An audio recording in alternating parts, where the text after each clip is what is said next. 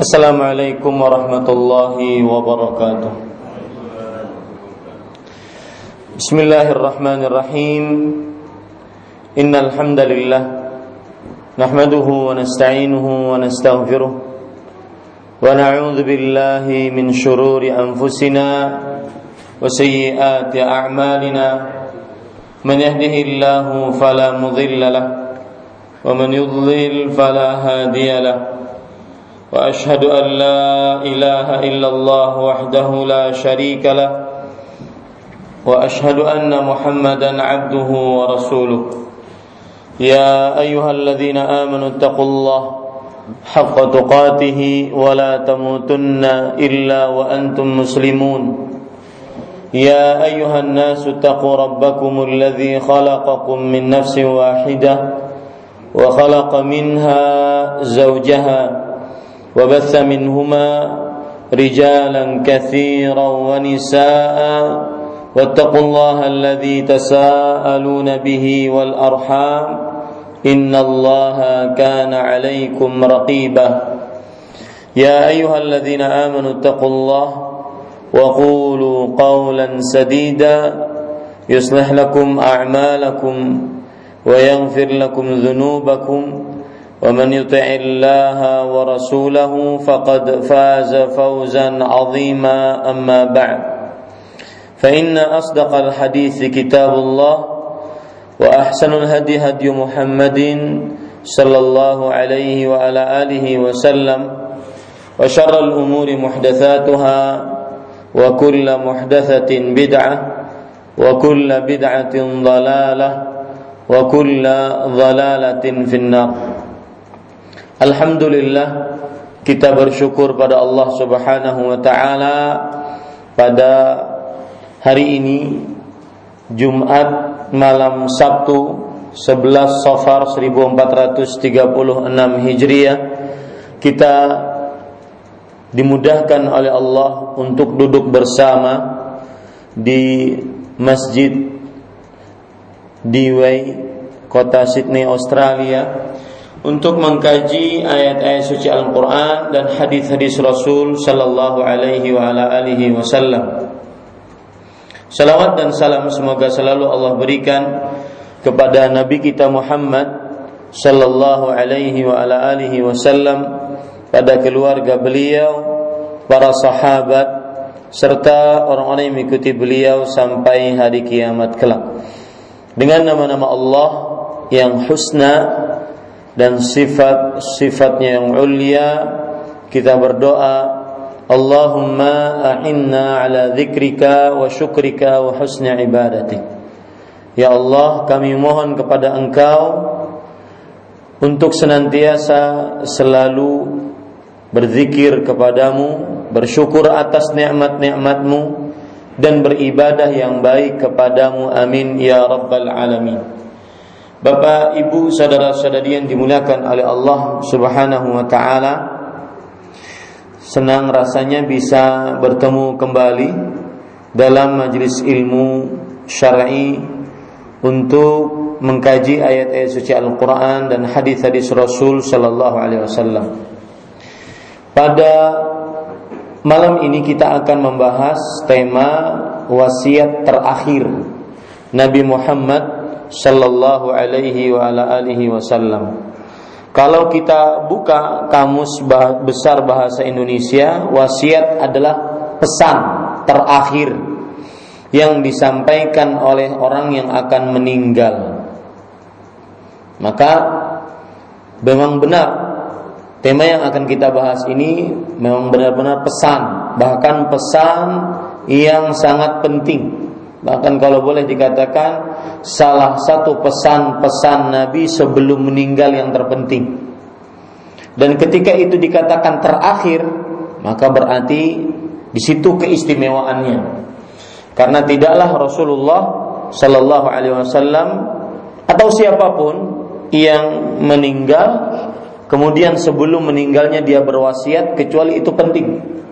Kita saja kalau seandainya ada orang tua kita yang mau meninggal, maka kemudian dia berwasiat, maka itulah wasiat yang terpenting. Nah ini Nabi Muhammad SAW berwasiat pesan yang terakhir yang ditinggalkan sebelum meninggal. Dan biasanya wasiat itu diberikan kepada orang-orang yang benar-benar diinginkan kebaikan untuk mereka. Wasiat Nabi Shallallahu Alaihi Wasallam dan wasiatnya terakhir lagi. Apa wasiat itu? Wasiatnya adalah sholat lima waktu. Wasiat terakhir Rasulullah Shallallahu Alaihi Wasallam sebelum meninggal sholat lima waktu. Kalau kita tilik sejarah Rasulullah Shallallahu Alaihi Wasallam, maka Nabi Muhammad Shallallahu Alaihi Wasallam yang kita ketahui meninggal hari Senin. Berarti sebelumnya hari Ahad, Sabtu, Jumat, Kamis, Kamis siang, yaitu sholat zuhur. Beliau adalah sholat beliau terakhir menjadi imam bersama para sahabatnya, mengimami para sahabatnya. Kamis habis sholat zuhur eh, sholat zuhur. Setelah itu beliau tidak mampu lagi untuk sholat berjamaah. Berarti dari mulai asar Kamis, malam Jumat, hari Jumat, hari Sabtu, hari Ahad tidak mampu lagi untuk mengerjakan sholat berjamaah bersama para sahabatnya. Sampai suatu ketika, yaitu di hari Senin di hari Senin pagi pas waktu sholat subuh maka Rasulullah Shallallahu Alaihi Wasallam sebagaimana diriwayatkan dalam beberapa hadis sahih beliau membuka horden yang menutupi rumah beliau dengan masjid. Kita tahu misalkan di kanan saya adalah rumah Rasulullah. Kalau kiblat menghadap ke sana berarti di kanan rumah Rasulullah Shallallahu Alaihi Wasallam di sini masjid Nabi Muhammad sallallahu alaihi wasallam sebelah kiri. Nah, beliau membuka horden. Kemudian para sahabat yang melihat beliau yang sudah sholat diimami oleh Abu Bakar As-Siddiq radhiyallahu anhu, maka akhirnya Abu Bakar ingin mundur ya biar lebih masuk ke dalam hati kita saya bacakan hadisnya. Saya suka membaca hadis. Karena dengan membaca hadis itu terdapat berkah dibandingkan langsung diterjemahkan ke dalam bahasa Indonesia. Coba perhatikan dari Anas bin Malik radhiyallahu anhu riwayat Bukhari dan Muslim bahwa Anas bin Malik radhiyallahu anhu bercerita anna Abu Bakrin kana yusalli lahum fi waj'in nabi sallallahu alaihi wasallam alladhi tuwfiya fihi. Abu Bakar radhiyallahu anhu senantiasa beliau selalu salat untuk mengimami para sahabat tatkala Rasulullah sallallahu alaihi wasallam sakit. Yang mana sakit beliau tersebut beliau wafat di dalamnya hatta idza kana yaumul itsnin nah jadi kan sakitnya mulai hari apa tadi? Kamis. Sampai ketika hari Senin, wahum sufufun fis salat. Para sahabat sudah bersap-sap di dalam salatnya. Fakashafa Nabi sallallahu alaihi wasallam sitral hujrati yanzuru ilaina. Maka Nabi Muhammad SAW membuka horden melihat kepada kita. Wahum qaimun dan para wahwa qaimun dan beliau berdiri melihatnya sambil berdiri. Ka'anna wajhahu waraqatu mushaf. Seakan-akan wajahnya adalah wajah sebuah kertas yang terang benderang. Wajahnya sangat indah. Thumma tabassama yadhhak kemudian beliau tersenyum tersungging. Melihat para sahabatnya bersap-sap fahamamna an naftatina minal farah bi ru'yatin nabi sallallahu alaihi wasallam maka kita benar-benar berbaur campur rasa kita karena saking gembiranya melihat Rasulullah Sallallahu Alaihi Wasallam tiga hari tiga malam tidak melihat Rasul Sallallahu Alaihi Wasallam. Fanaqasa Abu Bakr ala aqibaih liyasila saf wa Nabi sallallahu alaihi wasallam salat. Maka Abu Bakar pun mundur melihat Rasulullah saw membuka hordennya, beliau mundur untuk menyambung dengan sap yang di belakang. Beliau mengira bahwa Nabi Muhammad saw akan sholat untuk mengimami para sahabat. Jadi hadis ini sedikit menyimpang masalah fikih bahwa boleh bergerak sholat jika itu diperlukan. Sebagaimana Abu Bakar As-Siddiq bergerak. Kemudian fa'asyara ilaina Nabi sallallahu alaihi wasallam an atimmu salatakum wa arfa sitra fatufiya min yaumi.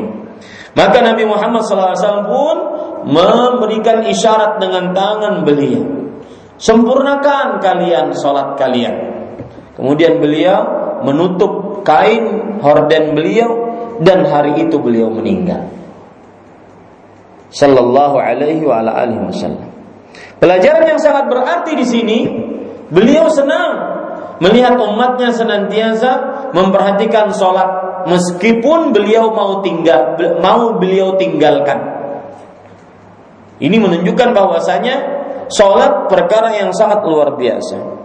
Makanya di sana ada hadis-hadis bahwa ucapan Nabi Muhammad SAW terakhir sebelum meninggal adalah di kita disuruh menjaga sholat. Coba perhatikan hadis-hadis berikut riwayat Imam Ahmad dari Anas bin Ali bin Abi Talib radhiyallahu anhu. Kana akhiru kalami Rasulillah sallallahu alaihi wasallam as-salata as-salah wa ittaqullaha fima malakat aymanukum senantiasa perkataan ucapan terakhir Rasulullah. Maksudnya sebelum wafat. Kalau itu di, diucapkan sebelum wafat ini menunjukkan keistimewaan sholat. Beliau mengatakan jagalah sholat jagalah sholat. Dan bertakwalah kepada Allah subhanahu wa ta'ala di dalam kelakuan kalian atau perlakuan kalian terhadap budak-budak kalian. Ini hadis pertama. Ucapan-ucapan terakhir Rasulullah memperingatkan umatnya tentang sholat. Kemudian juga hadis yang lain riwayat Imam Ibnu Majah dari Anas bin Malik radhiyallahu anhu. Beliau bercerita, "Kana 'ammatu wasiyati Rasulillah sallallahu alaihi wasallam hina hadarathu al-wafa wa huwa yughayyiru bi nafsihi as-salata wa ma malakat aymanukum. Kata Anas bin Malik, seluruh wasiat Rasulullah sallallahu alaihi wasallam tatkala beliau dalam keadaan sakaratul maut, nafas di tenggorokan. Beliau mengucapkan as-salah, jagalah salat dan kelakuan kalian terhadap budak kalian. Lihat ini menunjukkan pentingnya perkara ini. Kemudian juga lihat hadis yang lain yang diriwayatkan oleh Imam Ahmad lagi dari Ummu Salamah. Ummu Salamah istri Rasulullah SAW. Orang yang tahu, yang dekat dengan Rasulullah SAW. Beliau bercerita, "Annahu kana 'ammatu wasiyati Nabiillah sallallahu alaihi wasallam 'inda mautih as-salah as-salah wa ma malakat aymanukum." Bahwa seluruh wasiat Nabi Muhammad sallallahu alaihi wasallam tatkala beliau meninggal, jagalah salat Jagalah sholat. Nah, terutama kita yang di sini, yang di negeri minoritas Muslim, susah mencari masjid, azan tidak terdengar. Maka salah satu fikih akaliyah, fikih minoritas, ada buku judulnya bagus, Fiqhun Nawazil fil Aqalliyat, fikih kontemporer untuk kaum muslimah yang eh, kaum muslimin yang hidup di tengah-tengah orang-orang yang tidak beriman. Mereka minoritas. Harus kita pahami itu apa fikih-fikihnya. Sholatnya, kemudian syiar-syiar Islam yang lain harus kita pahami. Nah, hatta ja'ala nabiyullah yulal yulajlijuha fi sadri wa ma yafidhu biha lisan Sampai Nabi Muhammad sallallahu alaihi wasallam yulajlijuha fi sadri. Beliau ucapkan itu di dalam hatinya. Artinya itulah ucapan beliau tatkala nafas beliau terakhir. Maka perhatikan wahai kaum muslimin hendaknya selalu menjaga salat. Wa ma yafidhu biha lisanu. Dan itulah yang beliau senantiasa isi lisan beliau tatkala beliau mau meninggal. Yaitu jagalah salat, jagalah salat. Dari sinilah kita mengambil tema wasiat terakhir Nabi Muhammad sallallahu alaihi wa ala wasallam. Tema ini nantinya tentang apa? Tema ini nantinya tentang membicarakan hal-hal yang kalau kita sudah ketahui kita akan menjaga sholat.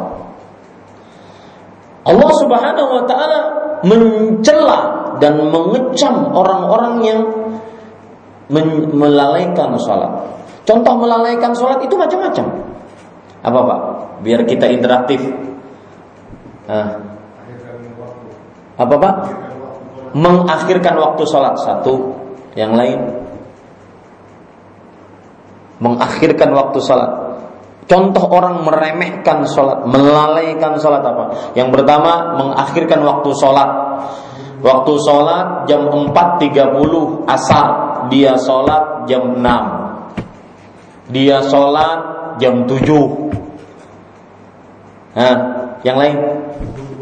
Terburu-buru, tidak khusyuk sholatnya, tidak tumak nina. Seperti orang-orang munafik dua sifat orang munafik dalam sholatnya. Rasul Shallallahu Alaihi Wasallam bersabda, "Tilka salatul munafik, tilka salatul munafik, tilka salatul munafik." Uh, itulah sholatnya orang munafik. Itulah sholatnya orang munafik. Itulah sholatnya orang munafik. Bagaimana? Yarkubus syams. Kalau sudah masuk waktu asar, dia menunggu matahari. Hatta idza kanat baina qarnai syaitan. Sampai jika matahari tersebut sudah terletak di antara dua tanduk, maksudnya mau terbenam. Qama fanaqara arba'an. Baru dia bangun cepat-cepat, takut masuk maghrib. Lalu dia sholat dengan cepat, seperti burung mematuk makanannya, ayam mematuk makanannya. Ya, dua itu betul. Yang ketiga, melalaikan sholat. Apalagi? Ini? mendahulukan pekerjaan ya sama kita akhirnya men mengakhirkan waktu salat yang lain melalaikan salat apa tidak tidak khusyuk sama tidak tumak nina tidak sholat sama sekali itu meremehkan sholat tidak sholat sama sekali kira-kira saya ingin bertanya kaum muslimin di dunia ini tidak minoritas, tidak mayoritas. Banyak yang meninggalkan sholat. Oh banyak. Di negeri kita pun banyak yang meninggalkan sholat. Ini tiga. Yang meninggalkan sama sekali. Mukanya tidak pernah terkena air wudhu sama sekali. Dari mulai dia balik sampai dia mati, nggak pernah sholat. Ini tiga. Yang pertama tadi mengakhirkan waktu sholat. Yang kedua tidak khusyuk, tidak tumak nina, cepat-cepat terburu-buru. Yang ketiga apa barusan tadi? Yaitu tidak sholat sama sekali. Yang keempat, Hah? Kadang sholat, kadang tidak sholat. Ini juga bentuk peremehan. Kadang sholat, kadang tidak sholat. Sholatnya cuma Jumat. Sholatnya cuma Idul Fitri, Idul Adha. Ada itu. Itu pun karena dia ketua panitia. Idul Fitri, Idul Adha. Berarti setahun cuma dua kali. Ada manusia-manusia begitu. Itu bentuk peremehan sholat. Kemudian yang kelima, sholatnya tidak berjamaah di masjid. Ini bentuk peremehan sholat. Padahal masjidnya dekat. Ya kalau seandainya mungkin di akaliyah, di minoritas seperti ini masih ada semacam keringanan. Karena jauh mungkin dia harus dua jam satu jam setengah baru dapat masjid setengah jam baru dapat masjid. Maka mungkin bisa dia membuat musola di rumahnya yang dia sholat di situ bersama orang-orang. Ya ini para ikhwah. Yang kelima yang keenam sholat di luar waktu dengan sengaja seperti orang-orang yang tinggal di kota-kota metropolitan macet di mana-mana. Waktu maghrib di jalan, nggak bisa sholat di jalan. Kemudian setelah itu sampai rumah sudah isya, sudah jam 9, jam 8 waktu Indonesia ya. Maka kemudian baru dia jamak sholatnya antara maghrib dengan isya. Dia lakukan itu setiap hari. Itu nggak boleh. Harus dia usahakan sholat pada waktunya. Ini meremehkan sholat. Ya, ini bentuk-bentuk meremehkan sholat. Pertama, tidak tepat waktu atau mengakhirkan waktu. Yang kedua, tidak tumak nina. Yang ketiga, tidak sholat sama sekali. Yang keempat, terkadang sholat, terkadang tidak sholat. Yang kelima, tidak berjamaah. Yang keenam, sholat di luar waktu. Ini beberapa bentuk peremehan sholat. Nah, timbul pertanyaan, Kenapa orang meremehkan sholat? Maka ini kita jawab. Agar tidak ada lagi peremehan sholat. Salah satu jawabannya adalah karena seseorang tidak tahu hukum sholat. Orang tidak tahu hukum sholat, Pak. Itu mus, itu muskilah kata orang Arab. Problem itu. Tidak tahu hukum sholat. Hukum salat itu hukumnya wajib fardu ain, wajib atas setiap muslim balik berakal selain wanita yang haid dan nifas. Muslim balik berakal selain wanita yang haid dan nifas. Allah Subhanahu wa taala berfirman di dalam Al-Qur'an banyak sekali, "Wa aqimis shalah" dan dirikanlah salat dalam ayat yang lain, wa aqimus shalah dan hendaknya kalian mendirikan salat. Ini semua perintah. Dan para ulama usul fikih mengatakan asal hukum perintah menunjukkan kepada kewajiban. Kalau bapak punya anak, bapak perintahkan, eh tolong ambilkan dong air. Kita perintah kepada anak kita. Kemudian dia tidak mengerjakannya, tentunya kita marah. Karena asal hukum perintah wajib dia kerjakan. Begitulah juga perintah-perintah dalam ayat Al-Quran atau dalam hadis Rasulullah Sallallahu Alaihi Wasallam. Nih satu dalil yang menunjukkan bahwa wajibnya sholat wajib untuk setiap muslim balil berakal selain wanita yang haid dan nifas. Kalau kita katakan untuk setiap muslim laki-laki ataupun perempuan, orang tua ataupun anak muda asalkan dia sudah balik yang sakit ataupun yang sehat, yang safar ataupun yang mukim. Nih perhatikan, kalau saya kemarin dari Jakarta ke uh, Sydney mendapati sholat subuh. Alhamdulillah bisa sholat. Banyak pesawat yang saya lihat Muslim tidak sholat. Kalau dari biasanya dari, saya dari Arab Saudi ke Jakarta juga mendapati sholat subuh dari Arab Saudi pulang ke Jakarta Arab Saudi malam otomatis ketemu subuh karena nanti sampai siang di Jakarta itu juga berat beratnya kenapa karena perbandingan waktu ya waktunya masih jet lag nah, ini tidak boleh ditinggalkan Pak nggak sholat Pak nanti aja saya jamak di Jakarta. Jamak apa? Subuh dengan zuhur. Nggak ada subuh dengan zuhur jamaknya. Nah ini makanya saya katakan ketika kita katakan wajib atas setiap muslim, maksudnya adalah setiap muslim siapa pun dia, laki-laki, perempuan, tua, muda, kaya, miskin, pemerintah, rakyat, orang yang sakit, orang yang sehat, orang yang bersafar, orang yang uh, mukim, apa saja. Ya wajib setiap muslim balik berakal. Berarti yang tidak wajib adalah anak kecil yang belum balik. Balik itu tandanya apa pak satu huh? bermimpi bermimpi basah yang kedua umur 15 tahun karena para sahabat yang belum berumur 15 tahun tidak diizinkan untuk perang, untuk ikut perang Badar, untuk ikut perang Uhud. Yang ketiga apa? tumbuh, mohon maaf, bulu di sekitar kemaluan. Yang keempat khusus bagi perempuan haid.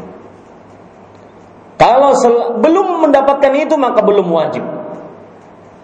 Kemudian berakal. Selainnya berarti gila. Kebalikan dari berakal gila. Maka hanya orang gila yang boleh tidak sholat. Berarti kalau ada laki-laki yang tidak sholat, maka mungkin, mungkin, ya hilang akalnya. Nah, ini para ikhwan yang dirahmati oleh Allah. Jadi harus kita ketahui penyebab utama kadang-kadang orang meremehkan sholat dengan bentuk enam atau tujuh yang kita sebutkan tadi, itu sebabnya dia tidak tahu hukum sholat. Dia anggap sholat itu biasa saja, boleh ditinggalkan, sunnah. Bahkan para ulama mengatakan para ikhwan yang dirahmati oleh Allah Subhanahu wa taala bahwasanya apabila dia tidak sanggup untuk berdiri, dia boleh berduduk untuk sholat. Tidak sanggup duduk dia boleh berbaring untuk sholat. Tidak sanggup berbaring maka dia boleh untuk menggerak-gerakkan matanya saja. Yang penting dia sholat. Maka coba perhatikan ke rumah sakit. Ya, sakit sedikit, patah tangan, nggak sholat. Enggak, tetap sholat. Karena dia muslim balik berakal, tidak haid, tidak nifas. Hati-hati nih. Hatta meskipun dia stroke tetap sholat.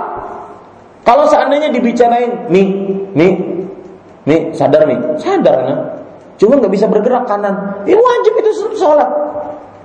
Ya, lihat perkataan yang sangat menarik para ikhwan yang dirahmati oleh Allah Subhanahu wa taala yaitu Rasul uh, Ibnu Rajab Al-Hambali mengatakan walau ajaza an dzalika kulli kalau seandainya orang tidak mampu melakukan apa-apa, tidak mampu berdiri, tidak mampu duduk, tidak mampu berbaring, au bi tarfih wa shalla bi niyyatihi wa lam anhu salatu 'ala al-masyhur. Dia salat dengan kerlipan matanya, dengan hatinya dan tidak jatuh, tidak gugur kewajiban salat atasnya menurut pendapat yang masyhur di kalangan para ulama. Ini para ikhwan yang dirahmati oleh Allah Subhanahu wa taala. Dan perhatikan hadis yang menunjukkan bahwasanya salat itu wajib. Rasul sallallahu alaihi wasallam bersabda kepada Mu'adz bin Jabal ketika beliau mengutus Mu'adz bin Jabal ke negeri Yaman. Dalam hadis riwayat Bukhari dan Muslim Akhbirhum anna Allah aftarada alaihim khamsa salawatin fi kulli yawmin wa laylah. Beritahukan kepada mereka bahwasanya Allah Subhanahu wa taala telah mewajibkan mereka untuk sholat lima waktu. Ya, untuk sholat lima waktu. Setelah mengucapkan dua kalimat syahadat. Orang mu'allaf yang baru masuk Islam, misalkan sekarang dia masuk Islam, sudah masuk waktu maghrib, dia wajib sholat maghrib sekarang dari salat isya nggak bisa bacaan apa-apa tidak mengapa yang penting dia tahu tata cara berdiri ruku sujud. Duduk di antara dua sujud diajari. Tidak boleh ditunda. Minggu depan aja. Setelah dia bisa sholat enggak. Ya ini para ikhwan yang dirahmati oleh Allah. Sekali lagi sebab kenapa orang meninggalkan sholat? Karena dia tidak tahu sholat itu hukumnya wajib. Fardu ain. Tidak bisa diwakilkan. Tidak bisa disunnahkan, nggak bisa. Ya, walau dalam keadaan bagaimanapun, di atas pesawat, hmm, di atas pesawat tuh gimana? Jatuh. Ya, di pesawat maksudnya, di kapal, di kereta, di bus, tetap wajib sholat. Nggak ada yang namanya mundur sholat, nggak ada. Rasul Shallallahu Alaihi Wasallam bersabda, eh Allah berfirman dalam Al-Quran, Inna salata kanat alal mu'minina kitaban mauquta. Sesungguhnya salat diwajibkan atas orang-orang beriman pada waktu-waktu yang telah ditentukan. Surah An-Nisa ayat 103. Saya pernah jalan-jalan di Jakarta membawa seorang syekh, Syekh Abdul Razak Al-Badr. Waktu itu saya ditugaskan oleh panitia untuk menjadi tim lekat beliau. Ke mana beliau, saya pasti saya ada di samping. Itu kita lewat mau maghrib. Saya tanya, Syekh ini orang-orang para pekerja dari luar daerah ataupun dari Jakarta ada juga. Mereka biasanya kejebak macet. Bagaimana sholat maghribnya? Kata Syekh di jalan. Gak ada ditinggal, gak boleh. Tidak ada alasan untuk mengakhirkan sholat seperti itu. Yang boleh kita menjamak sholat karena sakit, karena hujan, karena rasa takut. Adapun yang seperti itu tidak ada, kecuali sesekali itu pun karena terpaksa. Nah ini para ikhwah, itu beratnya masalah sholat. Dan apabila ini sebuah kaedah, apabila ada ibadah, ada awalan, ada akhirat. Sholat subuh, awalannya ketika terbit mata terbit fajar kedua, akhirannya ketika terbit matahari. Sholat subuh itu. Kalau sudah keluar setelah terbit matahari baru dia sholat subuh, maka kalau dia sengaja bukan karena ketiduran, dia sengaja, maka itu tidak sah sholatnya. Tidak terima. Kenapa? Karena salah satu syarat ibadah yang ada awalan dan ada akhirannya harus dikerjakan di waktunya. Ramadan sah nggak orang puasa wajib di luar Ramadan? Sah tidak? Tidak sah. Karena waktu puasa wajib ketika Ramadan. Begitu juga sholat zuhur, sholat asar, sholat maghrib tidak boleh diakhirkan, apalagi dikerjakan di luar waktu tanpa ada alasan yang dibenarkan oleh syariat. Alasan yang dibenarkan oleh syariat seperti apa? Hujan, angin lebak, angin e, kencang, kemudian e, apa lagi? Becek, sakit, rasa takut, baru boleh. Ya, jangan bermudah-mudah menjamak. Nah, ini para ikhwah. Sebab yang kedua sekarang. Kenapa orang meremehkan sholat dengan sebab-sebab ya, dengan peremehan yang saya sebutkan tadi? Meninggalkan sholat, mengerjakan sholat kadang-kadang, tidak berjamaah, tidak khusyuk, sholatnya terlalu cepat, mengakhirkan waktu sholat, sholat di luar waktu. Kenapa ini orang bisa melakukan ini semua? Terutama apa sekali lagi yang kita di negeri minoritas ini. Wallahi berat. Ya. Kalau di sini saya masih mending alhamdulillah lihat masjid besar, luar biasa, mudah dijangkau. Kalau di beberapa negeri minoritas sangat sulit. Masjid seperti apartemen, kecil, susah dijangkau. Ya, maka otomatis dia tetap harus sholat. Tidak bisa tidak, harus sholat. Nah, sebab orang meremehkan sholat yang kedua adalah karena tidak tahu kedudukan sholat. Sholat itu mempunyai kedudukan yang tinggi di dalam agama Islam. Kedudukan sholat yang pertama yaitu rukun Islam. Wah itu mah pelajaran SD Ustaz. Sholat rukun Islam yang kedua adalah sholat. Betul nggak pelajaran SD kan? Cuma permasalahannya sekarang, kenapa tidak membekas di dalam hati? Rukun Islam yang kedua adalah sholat. Tetapi kenapa tidak membekas dalam hati? Karena tidak paham apa itu rukun. Apa arti rukun, Pak? Secara bahasa dan secara istilah syariat. Rukun itu adalah ini kalau masjid ini kita lihat rukunnya ini, ini dan ini sesuatu yang paling kuat di dalam sesuatu tersebut. Ya, bagian yang terkuat dalam sesuatu tersebut itu rukun secara bahasa. Adapun secara istilah syar'i adalah ma yatimmu bih wa huwa dakhilun. Yaitu penyempurna sesuatu dan ia termasuk di dalam sesuatu tersebut. Artinya ini kalau nggak ada tiang ini tidak akan ada masjid ini. Paham maksud saya? Kalau tidak ada sholat, tidak ada Islamnya. Namanya juga rukun Islam. Nah ini semestinya harus diketahui baik-baik. Bahwasanya kedudukan sholat yang pertama dan paling utama adalah sholat rukun Islam. Rukun itu bagian yang paling terkuat dalam Islam. Bagian yang paling terkuat dalam Islam. Kemudian yang kedua, Sholat adalah amalan yang paling pertama dihisap oleh Allah. Yang mana amalan tersebut kalau sholatnya baik, maka seluruh amalnya akan ikut baik. Kalau sholatnya buruk, seluruh amalnya ikut buruk. Anda sekarang bekerja di sini. Ada yang juga sekolah di sini. Mencari nafkah. Maka untuk apa? Untuk mungkin membiayai anak istri ibadah betul. Untuk mungkin menafkahi orang tua, adik, kakak, dan semisalnya dari amal-amal baik. Itu semua tidak ada manfaatnya kalau sholatnya rusak. Saya tadi berpikir pak, dari mulai Jumat sampai sekarang tadi saya berpikir, salah satu fikih minoritas. Maksud saya kalau saya berbicara fikih minoritas, itu berarti fikih kaum muslimin yang tinggal di daerah minoritas muslim. Di negeri kita juga ada kan, di Bali, di mungkin di NTT, di di daerah-daerah yang mayoritas bukan muslim. Salah satu fikihnya adalah tinggal dekat dengan masjid.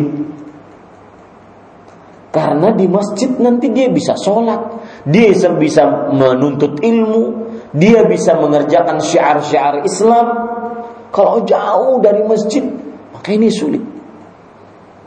Padahal sholat itu adalah penentu setiap amal.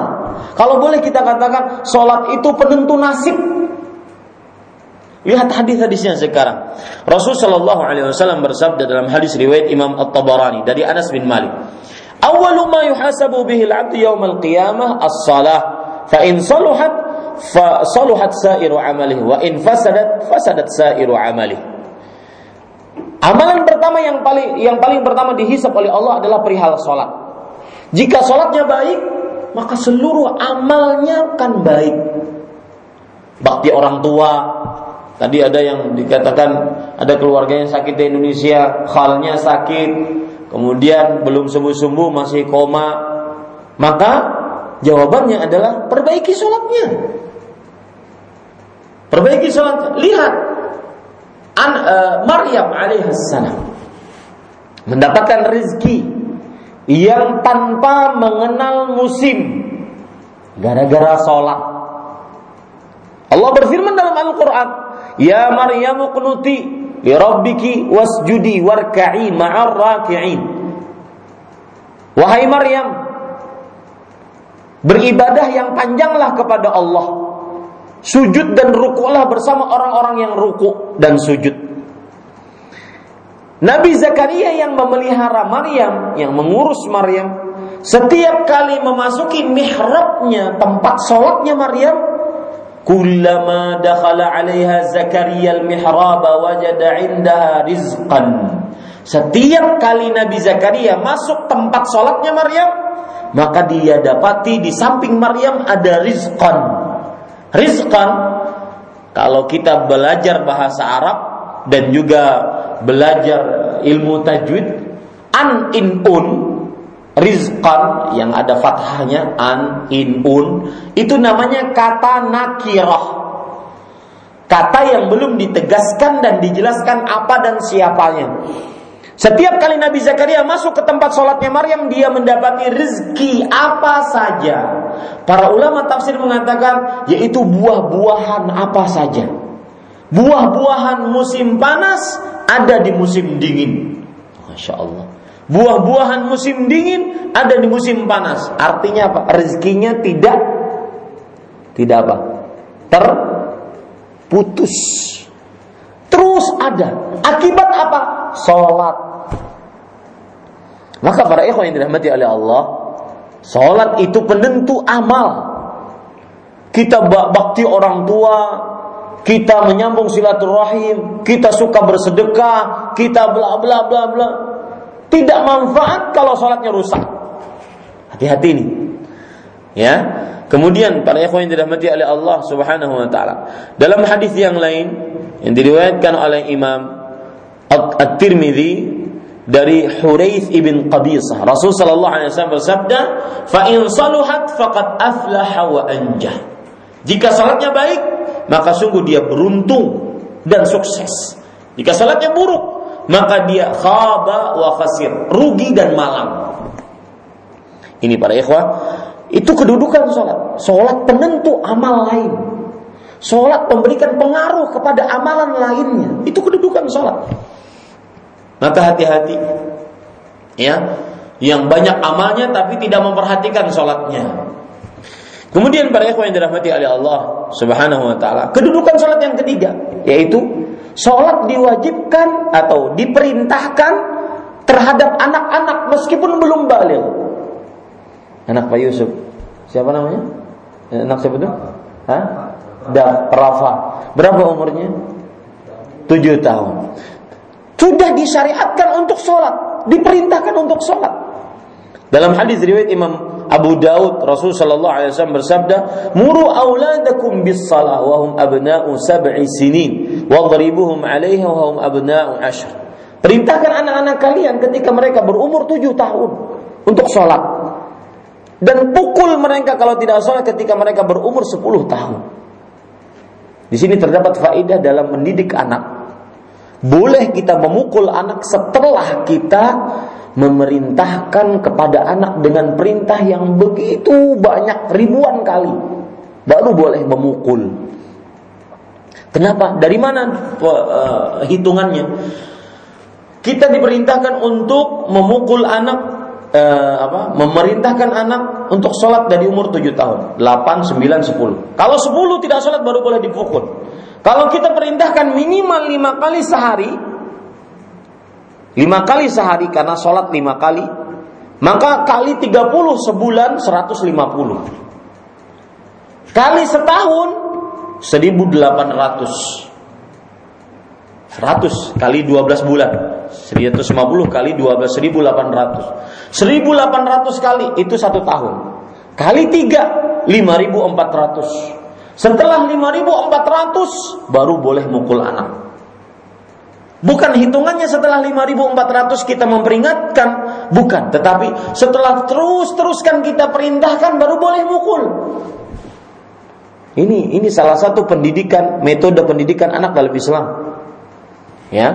Lihat, pentingnya sholat, kedudukan sholat, meskipun belum balik, tetap disyariatkan untuk sholat. Ini yang ketiga. Nah, sekarang kenapa orang meremehkan sholat?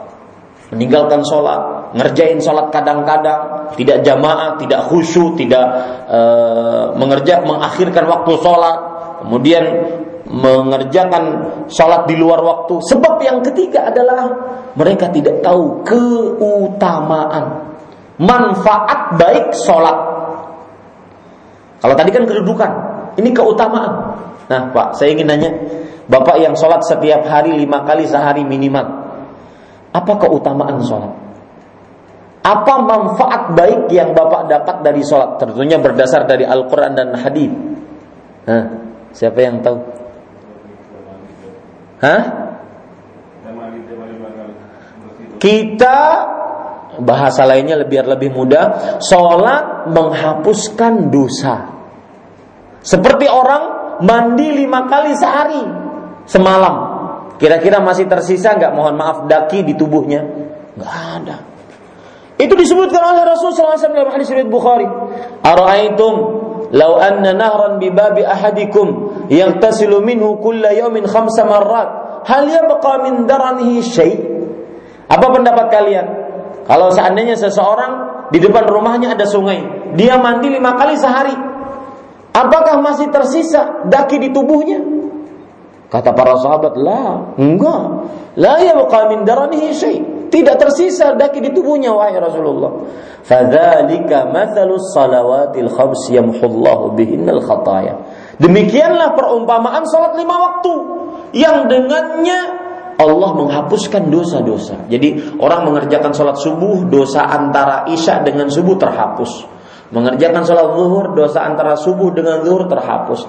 Asar, mengerjakan sholat asar, e, dosa antara zuhur dan asar terhapus. Terus seperti itu. Menghapus dosa. Jazakallahu khairan. Ada lagi keutamaan sholat. Mencegah perbuatan fahsya dan mungkar. Fahsya artinya apa? Inna salat tanha anil fahsya'i wal munkar kata Allah Subhanahu wa taala. Sesungguhnya salat mencegah perbuatan fahsya dan mungkar. Fahsya artinya adalah perbuatan seluruh perbuatan nista. syahwat yang diharamkan antara laki dan perempuan. Orang yang sholat pasti jauh dari itu. Baik itu perbuatan langsung seperti berzina, main wanita, ataupun perbuatan-perbuatan yang tidak langsung seperti main berselancar di dunia maya, nonton film-film porno dan semisalnya. Maka para oleh orang yang sholat pasti jauh dari itu. Nah, yang ketiga, keutamaan sholat lima waktu. Menghapuskan dosa, mencegah perbuatan fahsya. Mungkar itu artinya apa? Seluruh dosa yang dianggap buruk oleh akal dan syariat. Itu dosa, itu mungkar.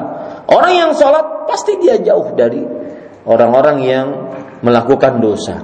Yang ketiga, kalau boleh saya tambahkan, keutamaan sholat adalah membuat hati tenang. Makanya Rasulullah SAW bersabda, Ya Bilal, arihna bis salah. Wahai Bilal, tenangkan hati kita dengan sholat. Saya pernah pak, orang yang tidak sholat, hatinya tidak tenang, ingin selalu marah. Kita, eh, saya dulu kerja di Arab Saudi sebagai tenaga penerjemah dan dai selama tujuh tahun. Kerjaan saya setiap hari Ahad pergi ke penjara-penjara yang di dalamnya terdapat tenaga kerja Indonesia. Kemudian di situ saya dapati orang-orang Indonesia, kemudian saya ceramai. Saya pernah bertemu dengan seseorang yang tidak sholat. Beliau mengatakan, Ustadz, Alhamdulillah saya dinasihati seperti ini. Saya sudah setahun wajah saya tidak terkena air wudhu. Subhanallah. Pernah Bapak berpikir seperti itu? Pernah nggak? Enggak kan? Tidak pernah berpikir meninggalkan sholat kan? Itu nikmat loh dari Allah. Itu hidayah dari Allah. Dan itu mahal. Ya, mahal. Ada orang di luar sana yang dia kecanduan meninggalkan sholat. Kalau sholat dia merasa aneh. Kok bisa ya saya sholat? Kan aneh. Nah kita alhamdulillah tidak sholat itu merasa dosa besar. Maka itu nikmat Allah Subhanahu wa taala. Lebih besar kadang-kadang dibandingkan dolar Australia. Betul. Lebih besar dibandingkan dolar Aussie. Hah? Nikmat hidayah tidak mau ninggalin sholat itu lebih besar dibandingkan harta. Tidak semua orang diberikan seperti itu. Ada orang pernah berkata kepada saya seorang pedagang, Ustaz, kayaknya sholat berjamaah ini me, me, me, apa namanya menyulitkan kaum muslimin deh. Ada orang lagi yang pernah berkata, Ustaz, kayaknya syariat zakat itu menyulitkan kaum muslimin, merugikan kaum muslimin. Kayaknya sholat lima waktu ini sia-sia saja. Sedangkan kita tidak pernah berpikiran seperti itu. Mungkin ada, wallahu alam mudah-mudahan yang di sini tidak ada Mungkin ada seseorang yang ninggalin sholat, tapi dia tetap merasakan kenapa saya nggak sholat, kenapa saya nggak sholat. Adapun dia berpikiran, ah sholat, nggak bodoh. Ada orang kadang-kadang, Pak, ayo Pak sholat, eh nitip ya, nitip sholat. Ada Pak manusia-manusia begitu. Nah, ketika Bapak dan Ibu tidak memiliki sifat seperti itu, nikmat dari Allah. Subuh-subuh bangun, padahal sekarang musim mau musim panas, waktu malam sedikit, Waktu tidur sebentar, kerja tiga kali part. Berat. Tidurnya mungkin dua jam, cuma tiga jam saja. Nah, ini para ikhwah. Tapi tetap kita bangun untuk sholat subuh. Ada orang-orang yang nggak mau ah, dia mikir sholat subuh nggak sholat subuh nggak bukan pikiran dia. Nah itu nikmat pak. Lebih nikmat dibandingkan dapat dolar Australia. Paham maksud saya pak? Ini maka jaga nikmat itu. Dan para ikhwah, sholat itu keutamaannya yang yang lain adalah yang sebagaimana saya, saya sebutkan sebutkan yaitu menenangkan hati. Dalilnya apa?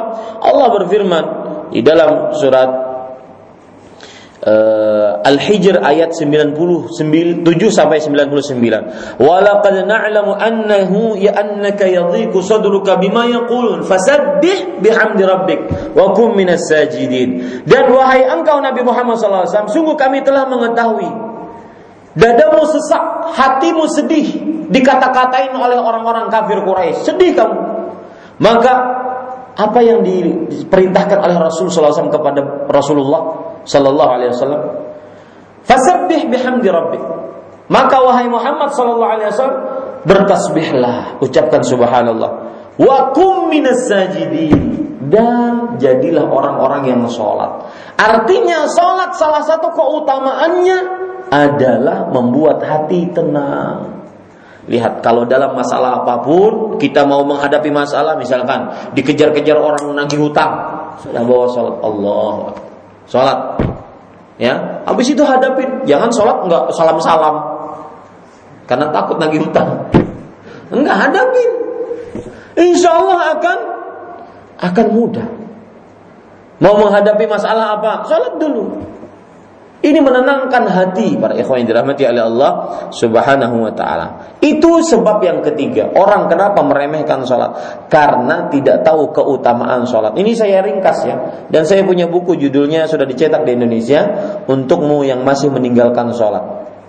Mungkin bagus entah dicetak di sini atau beli di Indonesia bawa ke sini. Buat kawan-kawan yang tinggal di sini, bagi-bagi.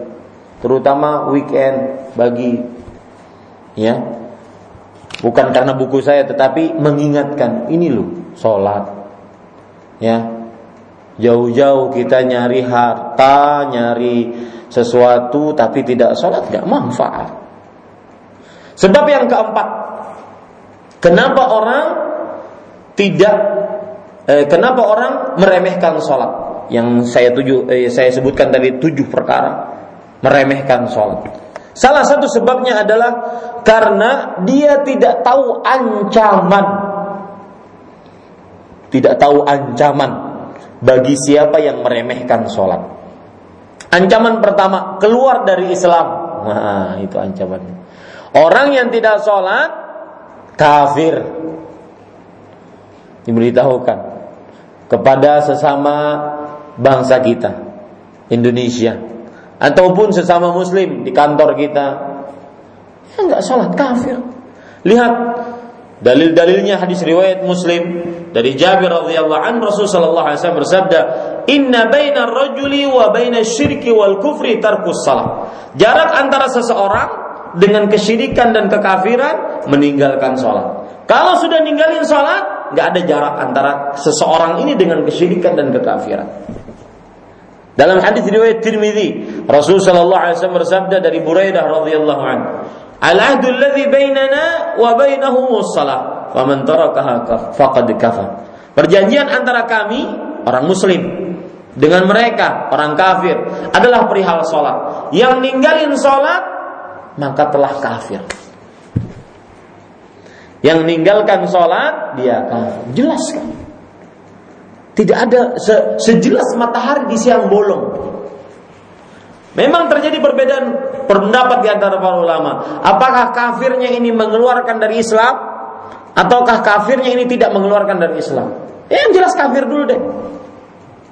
Makanya saya sering mengatakan meninggalkan sholat lebih bejat dosanya dan ancaman siksanya di akhirat dibandingkan berzina dengan ibu lalu ibunya dia bunuh lalu setelah itu dia cincang-cincang.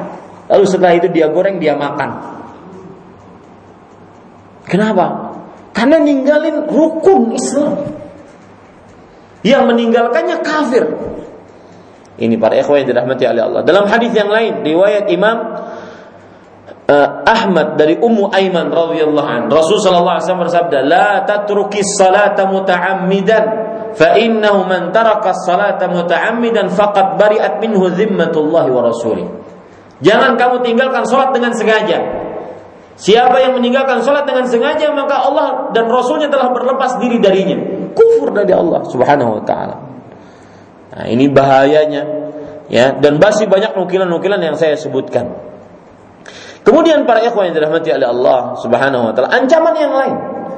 Allah berfirman dalam Al-Quran, "Fawailun lil musallin, alladzina hum an salatihim sahun." Surat Al-Ma'un. Wail bagi orang-orang yang sholat yang mereka melalaikan sholat mereka. Abdullah bin Abbas mengatakan yang dimaksud melalaikan sholat adalah melalaikan waktunya. Waktunya jam 4.30 dia kerjakan jam 6, jam 7 waktu eh, Australia kita berbicara ya. Sholat asar. Ini melalaikan sholat ini. Ya, wailil musallin alladzina hum an salatihim sahun. Itu orang-orang yang di dalam sholatnya mereka lalai. Lalai di sini maksudnya adalah mengakhirkan waktu sholat. Pendapat yang kedua, lalai di sini maksudnya adalah orang-orang yang sholatnya tidak tumak nina. Terawih 23 rakaat dikerjakan 10 menit. Itu ada tuh di Indonesia. 7 menit. Sholatnya gimana itu? Subhanallah. Ya, 7 menit bagi dua aja nggak bisa itu. Berarti berapa detik per rakaatnya? Allahu Akbar. Bismillahirrahmanirrahim. Gimana itu subhanallah? Enggak sah. Para ikhwan yang dirahmati oleh Allah Subhanahu wa taala. Nah, orang yang meninggalkan sholat dia akan mendapatkan wail. Yang meremehkan sholat dia akan mendapatkan wail. Wail kalau antum buka kamus besar tuh lihat buku Quran terjemah. Mohon dilihat Mas Faris. Wail, apa arti wail? Fawailun lil musallin. Lihat surat surat Al-Ma'un.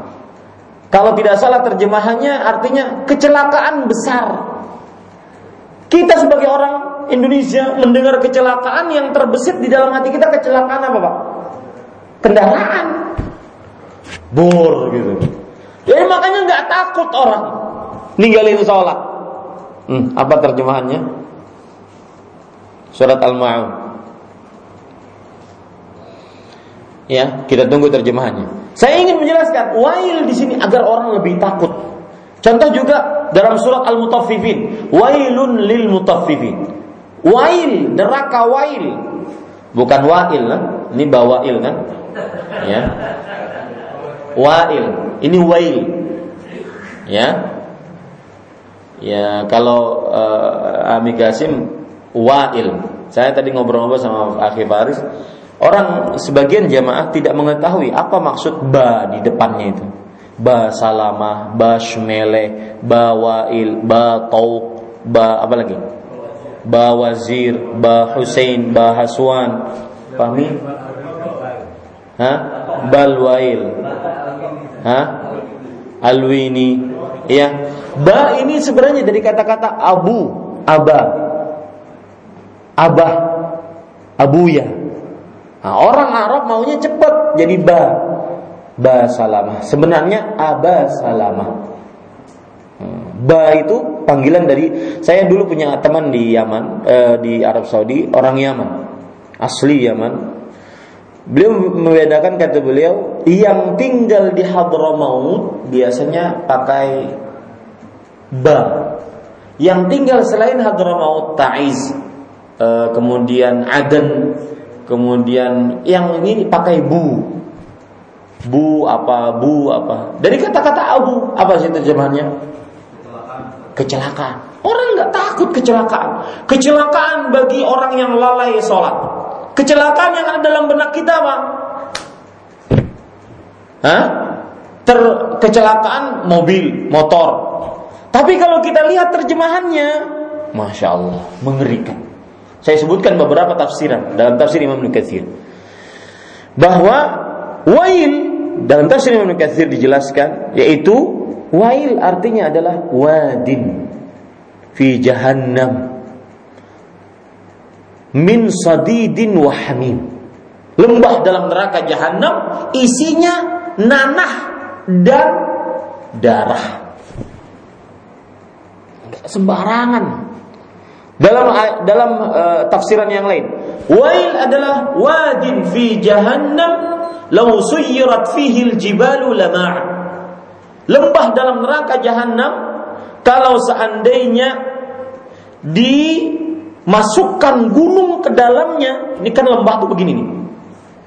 Kalau seandainya dimasukkan gunung ke dalamnya, dia akan meleleh.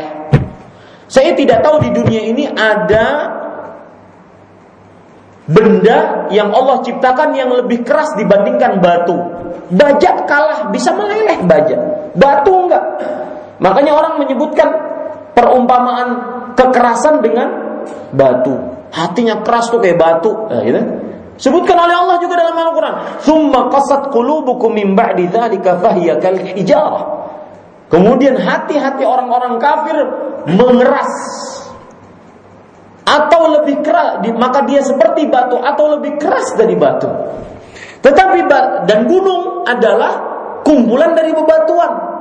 Kalau batu itu yaitu gunung itu dimasukkan ke dalam wail, niscaya dia akan meleleh, menunjukkan lembah ini sangat panas. Batu saja dimasukkan meleleh. Bagaimana yang lain-lain? Bagaimana tubuh kita? Maka ini yang akan membuat kita takut terhadap neraka wail. Ya. Ini satu an, dua ancaman orang yang meninggalkan sholat. Yang ketiga, kalau yang pertama tadi apa? Itu tidak ada Islam, keluar dari Islam, kafir. Yang kedua apa? Masuk neraka, wail.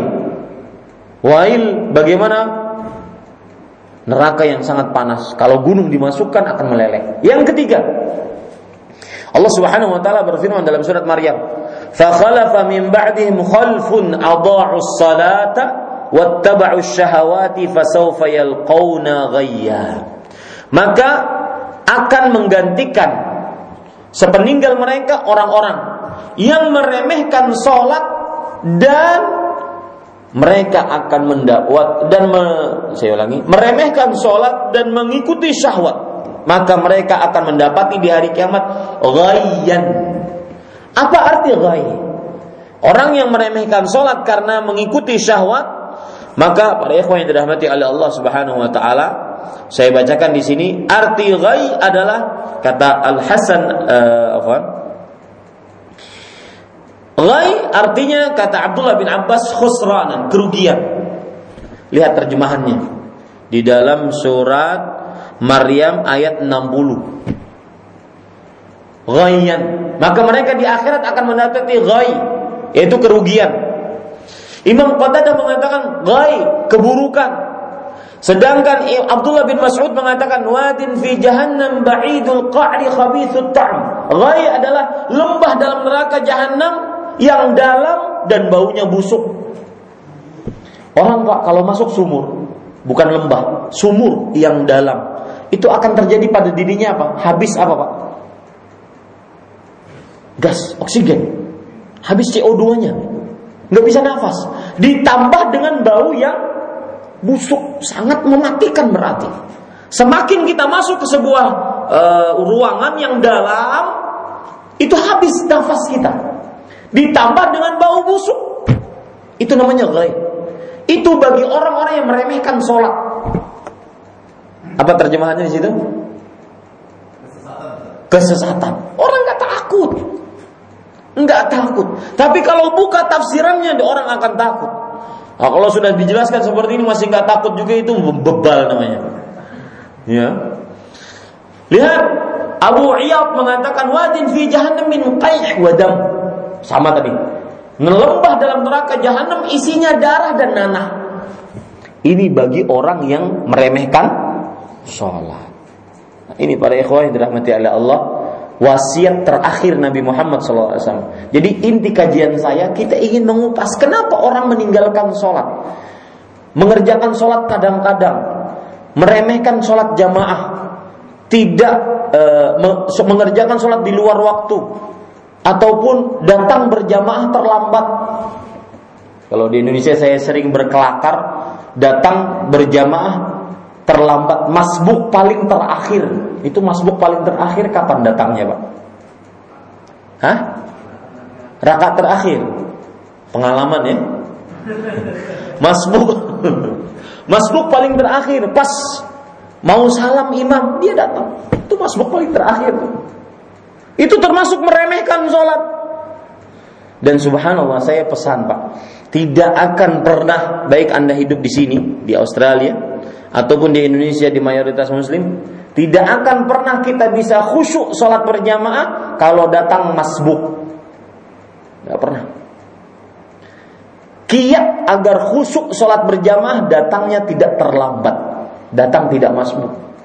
Azan sudah ambil wudhu, kemudian masuk masjid, sholat tahiyatul masjid, kemudian berdoa antara azan dan iqamah, ya menunggu imam. Jadi keadaan psikologis dia benar-benar ingin bertemu dengan Allah, tidak akan pernah tidak khusyuk.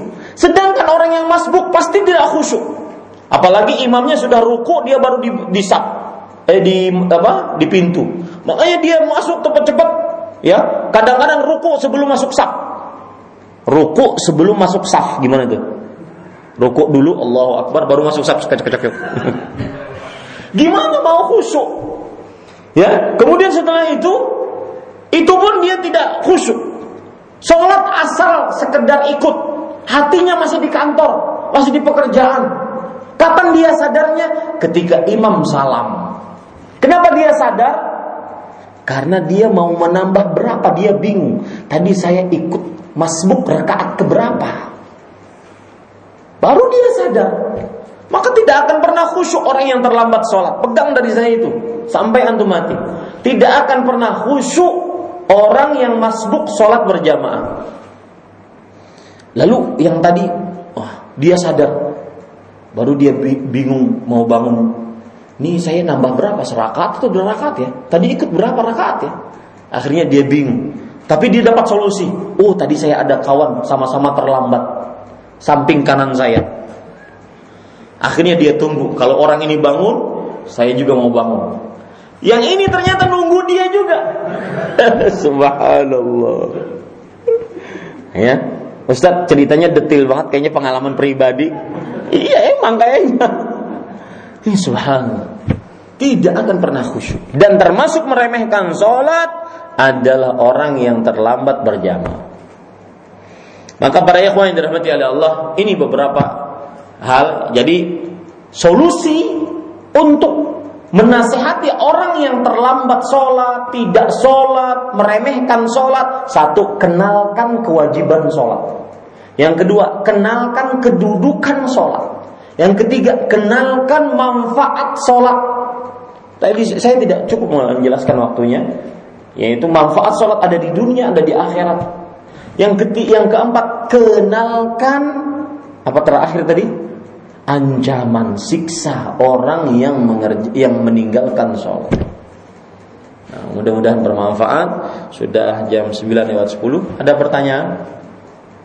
Ya. Ada beberapa satu rombongan waktu haji, waktu haji. Dan kita kan tahu bahwa orang sholat kan bukan kosong sholat. Itu katanya kosong sholat itu ada seperti itu mengatakan itu di Jakarta sesuai dengan hadis Ibnu di musim ini. Orang kalau sudah berjalan tidak tidak terasa, maka orang baru kosong sholatnya, tak menjawab sholat. Terus yang kedua bahwa orang-orang haji itu dia mengatakan saya kan musafir, dan terutama orang salat itu sholatnya apalagi kosong daripada mengenapkan sholat itu kalau di masa haram jadi lebih baik mereka sholat di hotel dalam karena karena dia al musafir itu gimana ya? Iya, bagus pak. Maka jawabannya eh, terjadi khilaf di antara ulama tentang batasan tentang batasan berapa hari seseorang boleh mengkosor sholat. Satu. Yang kedua, berapa jarak seseorang boleh mengkosor sholat? Ini dua pertanyaan yang sering dipermasalahkan dalam perihal mengkosor sholat. Saya beri contoh tentang permasalahan pertama. Saya berjalan dari Banjarmasin pergi mau ke Sumatera. Di perjalanan saya singgah, singgah, singgah. Nah, berapa hari saya boleh mengkosor sholat? Atau saya beri contoh, saya dari Banjarmasin ke Jakarta. Di Jakarta saya cuma dua hari biasanya, pekan kedua Sabtu dan Ahad, karena ada kajian rutin di Jakarta. Bolehkah saya selama pekan kedua tersebut, eh, selama Sabtu dan Ahad itu yang dua hari itu saya mengkosor sholat, mengerjakan sholat kosor di waktunya tidak menjamak? Ya, maka jawabannya, wallahu alam batasan yang paling maksimal orang boleh mengkosor sholat dalam keadaan safar empat hari di tempat tersebut. Saya beri contoh. Nabi Muhammad SAW berwukuf di Arafah hari Kamis. Eh, ya betul, hari Jumat.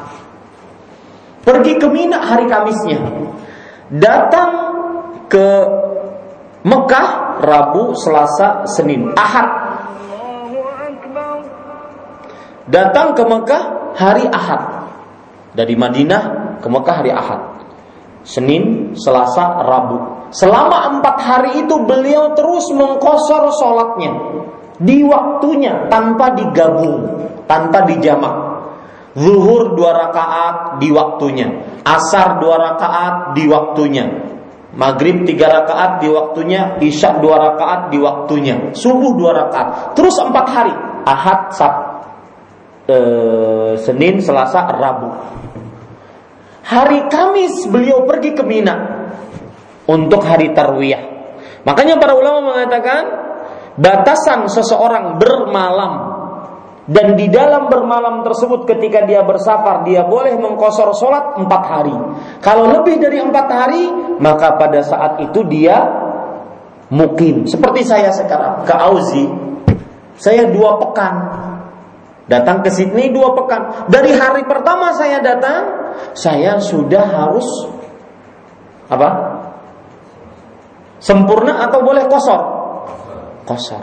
Apa sih kosor itu pak? Hah? Memendekkan. Kosor itu artinya apa? Memendekkan. Sholat zuhur empat rakaat jadi dua. Sholat asar empat rakaat jadi dua. Sholat isya empat rakaat jadi dua. Itu namanya apa? Kosor. Kalau jamak apa artinya? Menggabung. Zuhur dan asar digabung.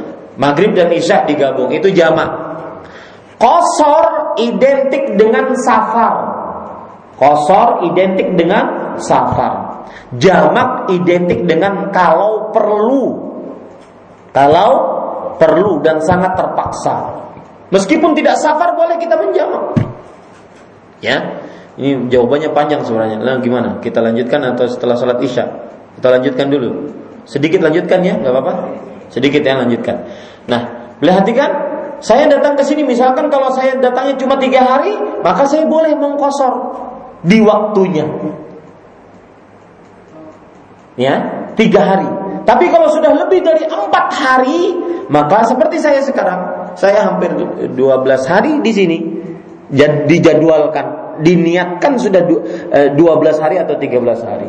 Maka pada saat itu, saya berarti dari hari pertama sampai harus sudah apa? Sholatnya kosor atau sempurna? Hah? Ah, kosor atau sempurna? Sempurna. Kenapa? Karena lebih dari empat hari. Kalau empat hari kurang, maka sholatnya apa? Dua. Ya, kalau belum jelas nanti habis sholat isya kita ngobrol-ngobrol gitu aja. Ya, itu dia. Nah, batasannya pak berarti empat hari. Ya, orang haji bagaimana? Mereka sebenarnya datang ke Mekah berapa hari ante di sana? Kalau datangnya misalkan dari kepulangan dia ke Indonesia lagi sekitar masih sepekan, dua pekan, berarti dia sudah lebih daripada empat hari. Maka semenjak dia datang, otomatis dia sholatnya sudah sempurna seperti orang Mekah. Kalau ada yang beranggapan bahwasanya kami kan masih musafir, maka kita katakan tidak. Rasulullah SAW membatasi empat hari untuk orang yang bersafar. Setelah empat hari dia seperti orang mukim biasa. Nah seperti itu. Nanti deh habis isya saya jelaskan. Kita ngambil ngobrol-ngobrol gitu ya. Nanti karena ini masalahnya panjang. Nah siapa yang ingin bertanya juga nah, silahkan habis isya nanti insya Allah taala kita cukupkan dengan kafaratul majlis subhanakallahumma bihamdik syadu an la ilaha illa anta astaghfiruka wa atubu ilaik wassalamualaikum warahmatullahi wabarakatuh